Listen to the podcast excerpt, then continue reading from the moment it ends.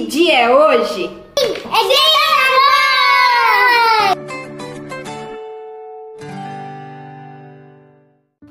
Oi, povo! Meu nome é Samara e esses que vocês acabaram de ver é o João e Alice, meus filhos. E nós estamos aqui no meu plano com Deus. Hoje é dia 9 de maio e o tema é paz relativa. Não se esqueça de mandar o aviãozinho, curtir, compartilhar essa mensagem para que outras pessoas assim como você sejam edificadas. E para você que está fazendo a leitura anual da Bíblia, os livros são 2 Reis, capítulo 7 ao 9 e João, capítulo 1, do 1 ao 28. E a leitura de hoje está no livro de Gênesis, no capítulo 13, do versículo 1 ao 18. Gênesis 13, 8 diz o seguinte: não haja conflito entre vós. E no nosso devocional de hoje conta uma história de um senhor que estava dirigindo seu trator e acabou colidindo com seu cunhado, que também estava dirigindo o trator.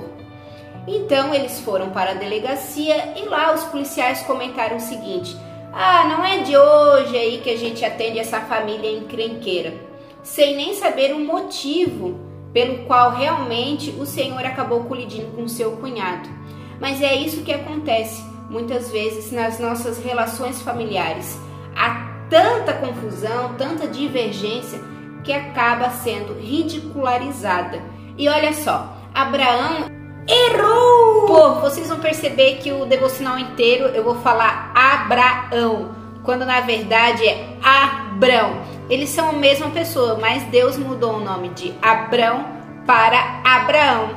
Vamos continuar? E logo surgiram os desentendimentos, né? Famosos desentendimentos familiares. Mas veja só o que Abraão disse a Ló: não haja conflito entre nós. Bravamente, Abraão deu o primeiro passo para a paz, pois ele entendeu a necessidade de harmonia, sendo eles parentes próximos. Humildemente, Abraão disse a Ló: Escolha a parte da terra que desejar e nos separaremos.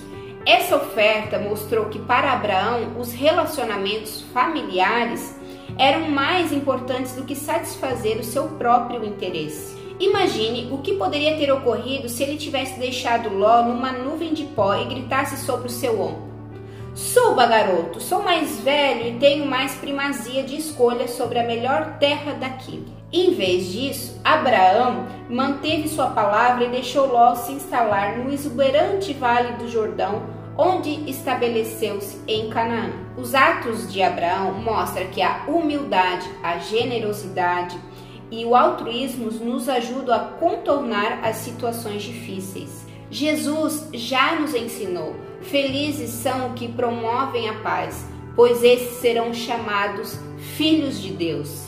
A Bíblia ensina que devemos nos revestir de compaixão, bondade, humildade, mansidão e paciência. E esse devocional caiu ó, dos céus direto aqui no Dia das Mães, no nosso devocional de hoje. Porque além de nós gostarmos né, de ganhar mimos, abraços, cheirinhos, presente, que importa realmente para uma mãe é ver a sua família unida, feliz, né? Que sabe perdoar, que são pacificadores e não inflamadores, é que gostam de botar fogo na coisa, na confusão, no conflito, na fofoca, na intriga, causando aí um problema familiar, né? E olha que preciosa essa palavra que Deus nos dá, né? Que são felizes aqueles que são pacificadores e eles serão chamados de filhos de Deus. Porque Jesus, Jesus é o príncipe da paz. E essa paz, que é Shalom, ela significa três coisinhas: plenitude, saúde e prosperidade. Né? Muitas vezes a gente confunde aí com paz com aquela paz interior. Ai, não, eu estou com paz e eu vou fazer tal coisa. Estou sentindo paz aqui no meu coração.